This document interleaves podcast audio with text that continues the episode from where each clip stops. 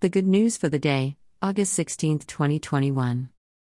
Monday of the 20th week in Ordinary Time, 419 A young adult approached Jesus, Teacher, what is the good behavior I have to do to earn eternal life? Jesus answered, Why are you asking me about what is good?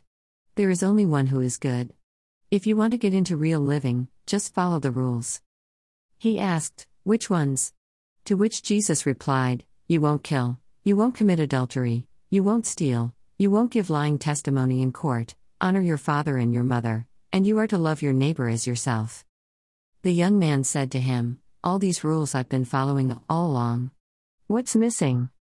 Jesus said, If you want to go the whole way, go, sell what you have and give it away to poor people. Then you will get rich in the other realm. Then, come, follow along my way. When the young man heard this, he left depressed, he owned many goods. Matthew 19. This wealthy, well educated, and thoughtful young man knows that something is missing in his life. He has the readiness Jesus is always looking for. At some point, a mature, reflective person realizes that merely being alive is not enough, that there is something more. You and I, followers of Jesus, knows that what is missing is something spiritual, a commitment of love and faith that fills that void. You and I also know that some people never admit that they are missing something, satisfied, complacent, unquestioning, and comfortable within the life they have chosen, they remain in denial or ignorant of the spiritual side of everything. You and I were that way once. Jesus tells the rich young man to give up his wealth. But each has wealth. One person has a wealth of knowledge that he or she is so proud of. Another feels wealthy with ego and superiority. Still another has a life dedicated to sports, or the job, or a hobby. Whatever a person has, it is always a gift.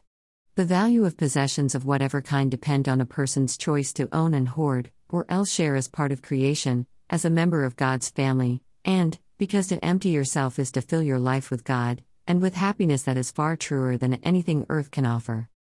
Salvation, happiness, fullness of life, and peace of heart depend on a person's ability to be free of demons, free of fears we will lose possessions, and such insecurities.